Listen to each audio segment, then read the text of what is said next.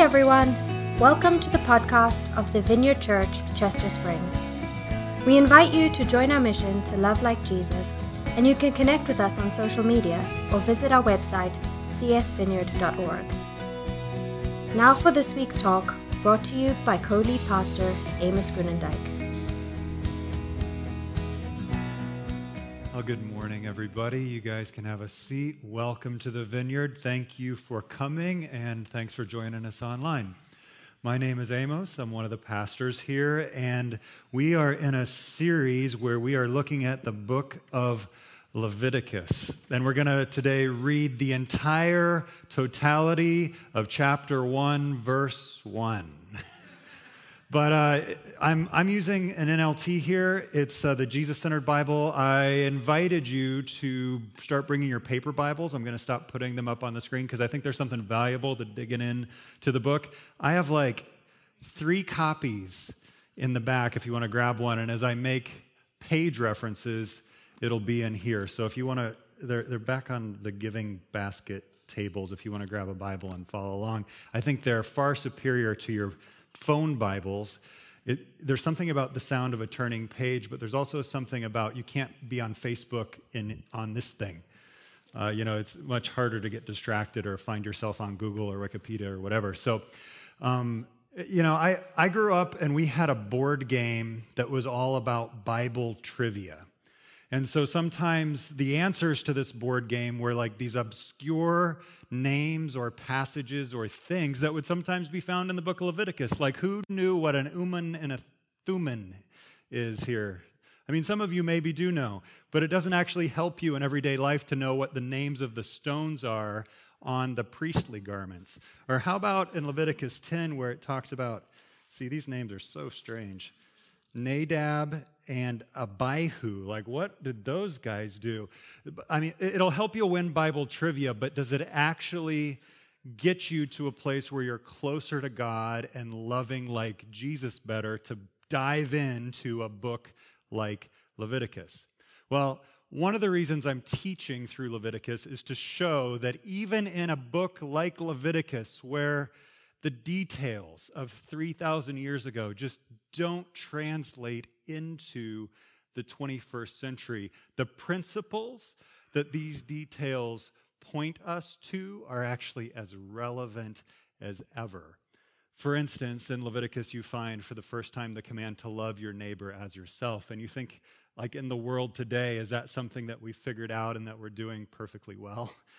Not, not really. So we still have some, some progress to make uh, as we apply the teaching of Leviticus to our lives. But I just, I want to say one more thing. Uh, you know, I, I think sometimes what I've said in the past has been misunderstood and it's been raised uh, it's been brought to my attention and, and, i appreciate this so in the past when i've read a lot of bible or when i've jumped around in the bible i've said i'm sorry it's a lot of bible today i want i want you to know that i don't think, or I don't want to be apologetic about what the Bible teaches.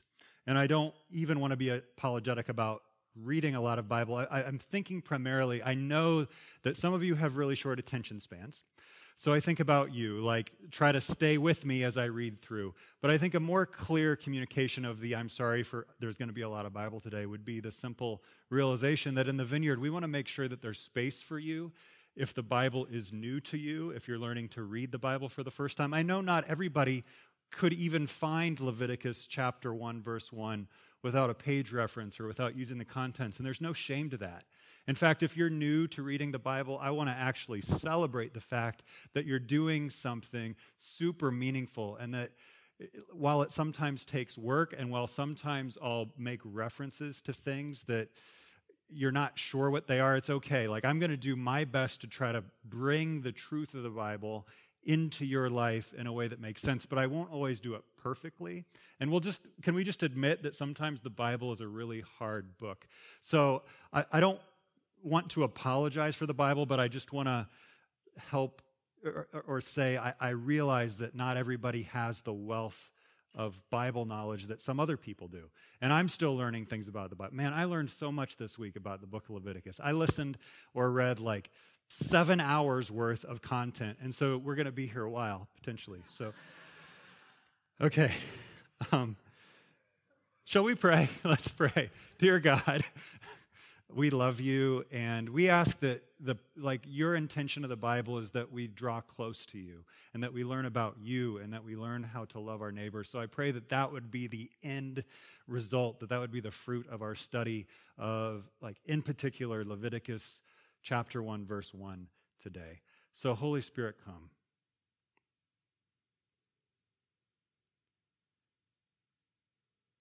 Be our teacher Bring us life.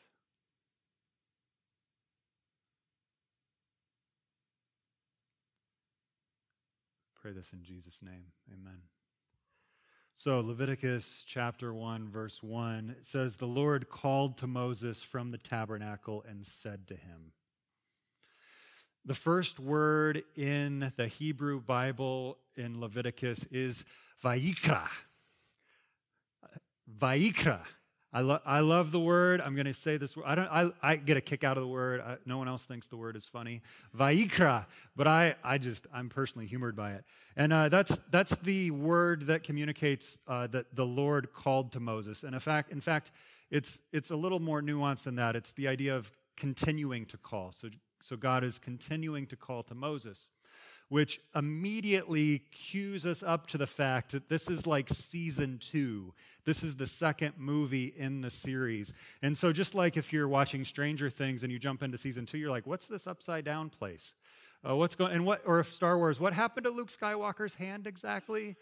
Or if you're watching uh, Marvel movies and you didn't watch the 24 movies before the latest one. Or if you imagine even watching Endgame before Infinity War, you're thinking, who is this shiny person? And why is Iron Man in a spaceship? And where's Spider Man? Where did he go? Okay, some of you know exactly what I'm talking about. But the fact that this Vayikra comes to us in like the very first word is actually pointing us to the reality that Leviticus is part of a story. And we talked about this uh, a bit last week, but but Vayikra, the Lord calling to Moses, pushes us back to what was God calling Moses to do before? What's the story here? What's going on? And so if you flip back to Exodus 3, verse 4, you remember the story. There's a bush that is burning with fire. Remember last week? But it didn't get consumed by the fire. And it says, When the Lord saw Moses, verse 4, coming to take a closer look, God called Vayikra to him from the middle of the bush. And this is significant um, that God calls him by name Moses, Moses.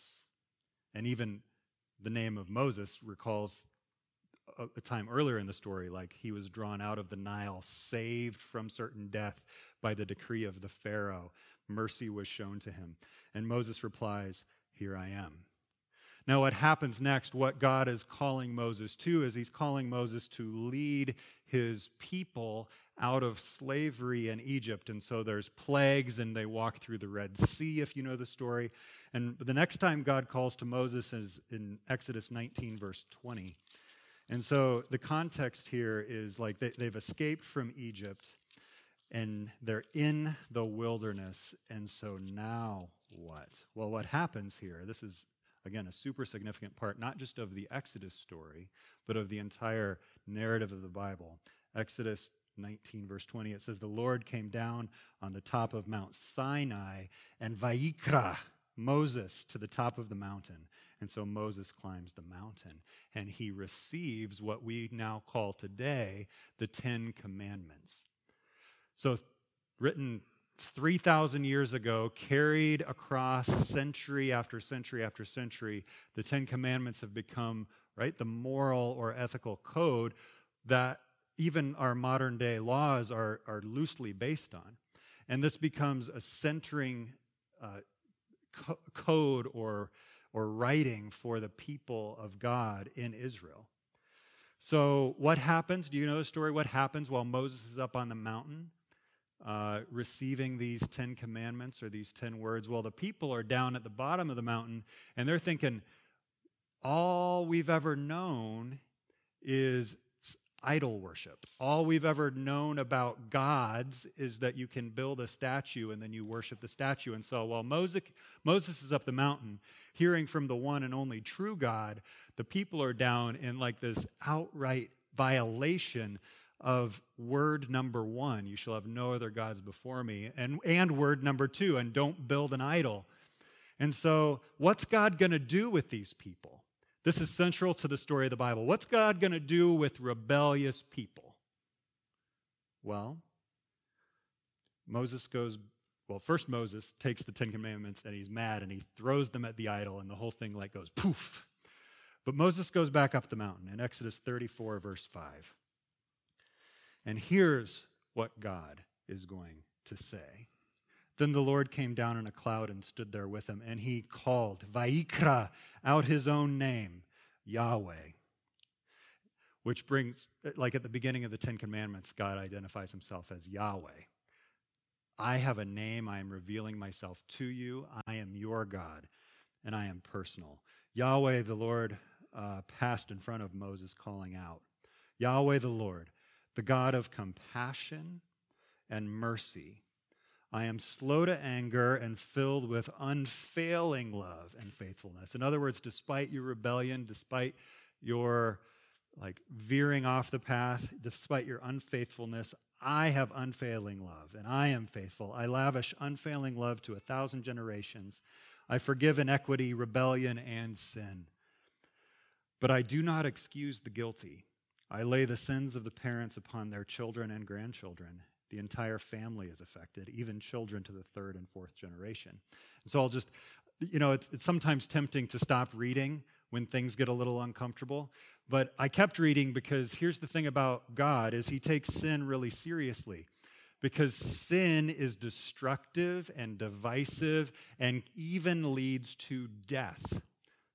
Like sin is deadly. It, it's the choices you make that destroy other people's lives, but also your lives. And and you could read this idea of going down to the third and fourth generation a couple ways. You might say, well, God is punishing people who don't deserve it. Or you could say, like, as a parent, this, if, if you live in sinful patterns, if you let anger control you, if you're scared of conflict and won't deal with discipline, like your sinful choices, if you're living in a way that is like outside of God's plan or God's will, your children are going to pay for that. And they're going to repeat those sins to their children. Has, has, this happened to any of you? Like the way that your dad treated you or your mom treated you, you turn around. And without incredible grace from God and intentionality, you repeat those sins to your children. And they repeat those sins to their children. And so the need for God's gracious intervention in our lives and for us to receive that and for us to repent is great because sin is serious. But God says, I lavish unfailing love to a thousand generations. I forgive iniquity, rebellion, and sin. And in verse 8, it says, Moses immediately threw himself to the ground and worshiped. So we're in Leviticus chapter 1, verse 1. God called to Moses. And it roots us in this story of who God is, God's activity in the world, which for the Israelites in particular is a story about rescue, a story about leaving Egypt, leaving slavery under the Pharaoh and his way of ordering the world, coming into freedom. And so, as Leviticus unfolds, we'll find well, what now do we do with this freedom? How are we going to order the world now that we're free, how are we going to order our lives? How are we going to order our worship? How are we going to order our relationships with other people? Because Pharaoh had a system where people were like products, they were means to an end, they were resources. And God says, No, I look at the slave and I see value. I see a treasured possession. I have heard your cries and I have come to rescue you. I have called you to be my people. Vayikra, to be my people. Leviticus 1, verse 1, and God called to Moses from the tabernacle. We got to talk about tabernacle if we're going to understand what Leviticus is all about. And it once again drives us back into the book of Exodus. Because the book of Exodus, there's about 25 chapters where it's describing, you know, Moses' story and being led out of Egypt and wandering in the wilderness and the Ten Commandments. But at verse or at chapter 25, for, from 25 to the end, 25 to 40, there's 15 chapters, and it's all about the tabernacle.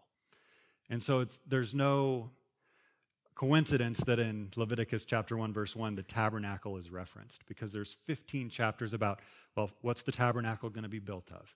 How is it going to be built? And then it, after saying, here's how to build it, then there's like another five chapters of, and then they built it exactly the way the Lord commanded. In excruciating detail. Like you don't care about the rings that they attached onto the altar or the design that they, you know, fashioned the the candles out of, which by the way is like they put these cool little leaves on them to make them look like almond trees. And it, and, and it just goes on and on and on. But the tabernacle is significant because it is in the tabernacle that God will dwell. It is in the tab- tabernacle that he will say and, and communicate to his people, I am present to you. I am here. Apparently, the God of the Bible wants to be with people. He wants to cross time and space and infinity to be with his people. And so the building of the tabernacle takes this incredibly important role. And in the, uh, if you jump now to Exodus 31, verse, um, well, just kind of Exodus 31, let's just say that. There's, there's seven sections of instruction on how to build the tabernacle. It doesn't say it explicitly, and here are the seven instructions, but as you look at the structure of the instructions given for the tabernacle, there's seven. And if you're thinking, like, where have I heard that number before? Where have I heard seven? You may be thinking, oh, yeah, the creation of the world. And on the seventh day, you remember what happens after God creates the world? He rests and enjoys the world. And at the very end of the tabernacle construction, in chapter 31, verse 12, it says, the Lord then gave these instructions to Moses Tell the people of Israel, be careful to keep my Sabbath day. You guys know what the Sabbath day is? It's the day of rest. For the Sabbath day is a sign of the covenant between me and you from generation to generation. It is so that you may know that I am the Lord who does what? Makes you holy. God is the active person in your sanctification and making you holy. Now, we already have a little indication that we're being pointed back even farther into the story to Genesis 1. But then if you go to the very end of the book of Exodus, Exodus 39, verse 43, I mean, it's not exactly the end, but it's very close. After they actually finished building the tabernacle, it says this Then Moses inspected all their work, and when he found it had been done just as the Lord had commanded him, he blessed them. So, at the end of creation in Genesis 1, it actually says the Hebrew word is the same God inspected his work, and he said that it was good. Moses says, I inspected the work, and I saw that it was just as the Lord had commanded. And then it says Moses blessed it all. And in Genesis 1, it says God blessed his people and said, Be fruitful and increase in number. So there's this really, really strong connection to Genesis 1. Why is that important? Because the tabernacle and what happens in it is going to be about God, people, and everything in the universe. It's going to be a symbol. The rituals that go on inside the tabernacle are actually going to be pointing us toward what it looks like to be in right relationship with God, right relationship with people, and everything else, including in Leviticus, you'll find commands about how to treat the land, how to treat the earth, how to be good stewards of the environment. God, people, and everything else. And in Genesis 1 and 2, you find it God walks with his people. And in Leviticus, you find God dwells with his people. And so Leviticus is all about calling back to the creation. Everything that happens in the tabernacle will be about recreation, will be about you knew what it was like to be slaves. I'm showing you what it's like to be free. I'm showing you what it's like not to be Pharaoh's people, but to be my people. And as you do life, you will actually mirror the creation of the world that I did, says Yahweh, the Lord God. You will be like a signpost for all people to know who I am and what I do and how I operate. And it all starts in the tabernacle. And so some of you have maybe experienced something like this in your life, where you've moved from one way of ordering your life, one set of rules, rituals, and expectations and ways of doing relationship, and into another way. So if you've been uh, an alcoholic or you've found like your way on to the journey of sobriety through Alcoholics Anonymous or Celebrate Recovery, you know what it's like to have this totally new way of being where the way you made decisions or the way you couldn't make decisions and the people that you had relationship with and the way you treated those people like when you became sober it was like everything changed and there was a freedom as if freedom from slavery from that addiction but some of you have been in like really, yeah, fist pump, right? Some of you have been in really abusive or manipulative relationships, perhaps a girlfriend or boyfriend, a spouse, a workplace where you could never really tell if you were being told the truth. And people would say, I'll do this by Friday. Friday would come and go and it wasn't done. Or I'll, I'll see you at five o'clock on Tuesday and where are they? So, like, you're, you can't even trust what's being said or who's uh, who's cut, you know, stabbing you in the back and who's for you. But then you find after you get out of that toxic relationship, you meet people who actually do what they're going to say and show up when they say they're going to show up. And it's like this total, like, this is like a new world. Moving from a place of disorder, chaos, slavery, into a place of living inside of like the desires of God for your life, is, is what the book of Leviticus is trying to point us to. And so, so, even just to look at the big structure of the book here, you'll see some of the areas that uh, Leviticus will speak to. Again, the details might not always translate, some of them will, but the principles will show us. For instance, in Leviticus 1 to 7, how to express joy and how to express repentance and how to express gratitude through like these ritual sacrifices. And to have patterns in your day and in your week that help you give life to the things that you're wanting to express. Chapter 8 through 10 is about priests. And i mean spoiler alert for 2 weeks from now like it's not just that the priests were supposed to live a life that was holy and remarkable and mirrored the ways of God. God called Israel a priestly nation. And so, what started with the priest was designed to spread out to all people. And so, by the time Jesus comes, early Christians are looking around and saying, like, we're all priests.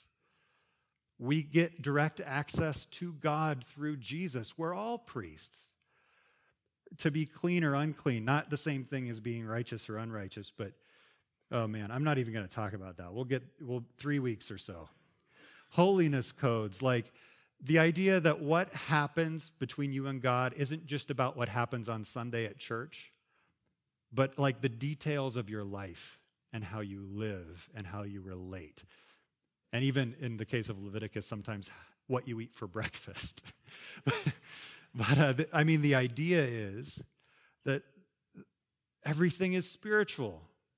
Like God actually has a design not just for what a church service looks for, but like what your day looks like and what happens in your heart and what your marriage looks like and in everything.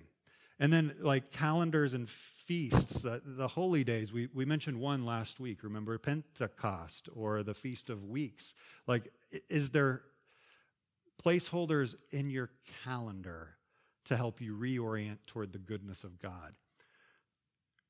Is there something, is there structure in your life? And then finally, 26 to 27, blessings, curses, and vows. And so essentially, what happened when they set up the tabernacle, uh, also, maybe in your Bible it says tent of meeting, same thing, um, is they, this is an artistic representation. They put the tabernacle in the dead center of the camp. And so these little squares around the, uh, the camp uh, are just letters in the Hebrew alphabet representing the 12 tribes. And so the 12 tribes circled around the tabernacle in the center, and at the end of Exodus, you have the pillar of fire and the pillar of cloud resting there, showing the people God is here. The glory of God is among you, is with you. And the rituals and the festivals and the sacrifices were all things to help orient people, even, you know, years after they enter the promised land, when they don't have the pillar of fire and the pillar of cloud. Like, how are you going to remember that at the center of your camp, that at the center of your church, that at the center of your life, if you want to live, if you want to thrive, if you want to like have a life that is directly from God, like have, if you want to have God's life and God's spirit living within you, there's there's these things that you need to do to help orient your life so that God is at the center of it. And so I just think, I mean, think about this last year. We've all changed. Some of us have gotten kinder, and some of us have not. Some of us have gotten more stressed out and more anxious. Actually, have all of us, almost all of us, many of us like are more stressed stressed out and more anxious. Like we talked about slavery. Talk about slavery to fear and, and slavery to like depression. Like the low lows have been awful. And the patterns and the rhythms that you had two years ago they're they're not the same today and so the question is over the next few months between now and September 1st, what are you going to do? What are you going to prioritize to help make sure that your life gets reoriented or stays oriented to the presence of God? How do you make sure that the presence of God stays at the center of your life? And I'm not talking about just coming to church on Sunday. Although I think I'm not I'm not out on a limb here to say like, I think God wants you to come to church on Sunday, like to be with people who love Jesus, to come into his presence, like in the flesh, to worship. Like, am I, I at the vineyard, we don't like to say, and this is God speaking. Like, we always say, like, this might be God, but I'm pretty sure, like, if you're reading the Bible, you find that faith doesn't happen in isolation and it doesn't happen exclusively on a computer screen. I think God wants us in church. If you're on vacation, I think God wants you to have something in your week to orient your life toward Him and toward His ways. And maybe it will be inconvenient and maybe you don't want to go, but maybe it's part of the rhythm that helps you stay connected to Jesus. What are you going to do in your day to help you stay connected to Jesus? Like, is there something that you do every day that helps keep this fire at the center of your life? I'm not asking for an hour. I mean, when I was in high school, I pray for an hour a day. I don't know that I don't do that anymore. I was very disciplined, I guess, in high school. I would pray. I would. I would pray a hundred prayers of thanksgiving. Okay, so that wasn't a rule that anybody said I had to do. It was just something I did for a season, and it's, it's easy to become legalistic, right? So, legalism is when it becomes about the rules uh, or it becomes about control. Some, sometimes you can be in a community that's very legalistic, like, do this, and if you don't, I will, you know, whack you with, uh, well, maybe not with a stick, but maybe with a guilt, a guilty whack, a guilty verbal whack, right? And that's, that's slavery, actually, like legalism. And uh, like that's slavery. Like Pharaoh had whips, and sometimes people take their guilt whip and, and give you a good thrashing, right? That's not what I'm talking about. But there are things that I did in high school that I don't do today. Does that make me a less spiritual person? I don't I hope not. But maybe but maybe there are things and you have a you have an opportunity here to be intentional. What are the things you're going to do this summer? Yeah, it's June like tomorrow. What are you going to do this summer? Are you just going to take vacations? You just going to watch Netflix? You just going to go to work or are you going to find some rhythms perhaps spiritual disciplines, Google that word, okay, that keep you charged up. Like, are you going to stay connected to your car's alternator? Or are you going to jump your car every time you need some need to go somewhere? Do you need to find some jumper cables? Like, I think it's better off if your alternator works and your battery's good. Otherwise, you get stuck in, you know, Wegmans parking lot. I mean, that's never happened to me. Has it happened to you? Anyway, do, do you, this is what I want for you. Like, I, I want you, as we transition, I mean, I, I don't want you to stay in the low of lows. I don't want you to stay in the chaos of, of no rhythms or the, the frantic nature of raising toddlers or the stressful reality of having teenagers. And I don't want you to like be in a place where you're living out of anger or fear or stress. I, I want you to have, I want this for your life. I don't want you to be enslaved. I want you to be free. And I want you to have like life with God. And I want, I want, I want you to be able to worship. And I want you to be able to feel like full of joy and have transcendent peace. And that doesn't happen if you just float through life if there's no, or if the only rhythms you have are, you know, cultural holidays. It happens if you do things to keep you connected to the grace and goodness of God, not because you earn it, but because God is gracious and loving and faithful. I, want you to make space for Him to come in. And again, maybe that's praying before meals, or maybe that's five minutes of reading your Bible a day. But again, I wouldn't recommend Leviticus as like a you know, start to finish. Just maybe, maybe a gospel or something, you know. But, but we, we, we, we translate this, like if, if we can take what we've got from Leviticus 1, verse 1. Vayikra Moses, Vayikra Moshe, Yahweh, you know. Anyway, sorry. Like the Lord called the Moses out of the tabernacle like where he dwells, you jump ahead into the New Testament and you find Jesus calling to his disciples. Like this is, there's a weight. It's not a coincidence that Jesus calls out to his disciples and says, Follow me. It's rooted into a story of God's rescue plan for the world. It's rooted into a story of following Jesus means that you take the good news in the life of Jesus and share it. Like that, that's the mission of God in the world. So Jesus calls out to his disciples. But before that, even theologically in John chapter 1, verse 1, it says the, you know, the Word, the Son of God, became flesh and dwelled among us. Dwelled among us. The Greek there points back to the Hebrew word for tabernacle. The word became flesh and, like, literally tabernacled among us.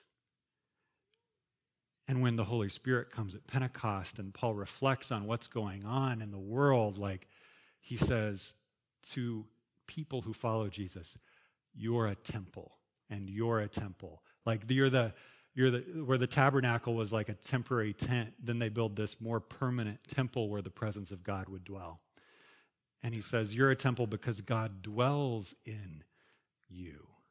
And if we can jump to 2 Corinthians chapter 5 here. Because you are a temple, because the Spirit dwells in you, because God is in the business of recreation, of salvation, of rescue, of faithfulness and everlasting kindness. And because he forgives rebellion 2 corinthians chapter 5 verse 17 this means that anyone who belongs to jesus christ becomes a new your bible might say person or it might say creation becomes a new creation just as the tabernacle was meant to be a symbol for a new creation and a new order and a new way of living, you become a symbol and a sign for people of what a new creation and a new order and a new way of being will be. And Paul goes on the old life is gone and the new life has begun. The rule of Pharaoh is over, but also the way of Pharaoh of slavery, of using people is over. The new way, God's way of loving people, of cherishing people, of serving people has begun. And all of this is a what? A gift from God. It's all grace, who brought us back to himself through Christ, who rescued, who drew out of chaos and slavery, right? It's, it's pointing us back to the story of Exodus. And God has given us this task of reconciling people to Him.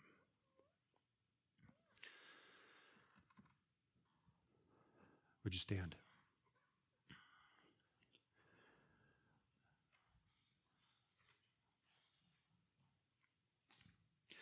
In the vineyard, we actually believe that God is still speaking.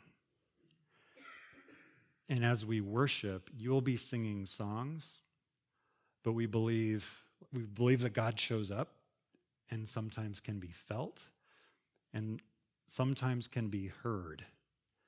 And so I would invite you to tune in to what God might be stirring in you, into the like new creation that God is like inviting you and drawing you toward, to the new patterns and habits. I mean, uh, you probably didn't grab one of these because I was uh, not handing them out, but on the table out there, there's a, a, little event card. Like there are there are things happening at the church this month that are like they're designed to keep you connected to people and keep you connected to God. And these are these are like the the rhythms of our church. Just as the rhythms of Leviticus were designed to keep God at the center, these are some of the rhythms of our church to help keep God at the center. Like, think about what God is asking you to prioritize, to set in place, to like make sure happen every day and plan the rest of life around. Like, God, don't, don't let God get pushed off the page, off the day. And so, and so I, I hope and I pray that throughout this series and throughout this summer that you're drawn closer to God and that the reading of the Bible, of Scripture, actually makes you a more loving person and a kinder person and a more forgiving person. And so, Holy Spirit, come. We invite you into this place.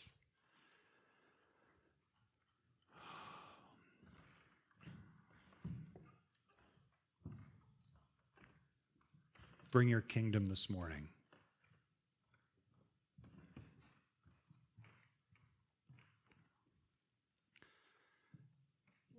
Jesus, we love you.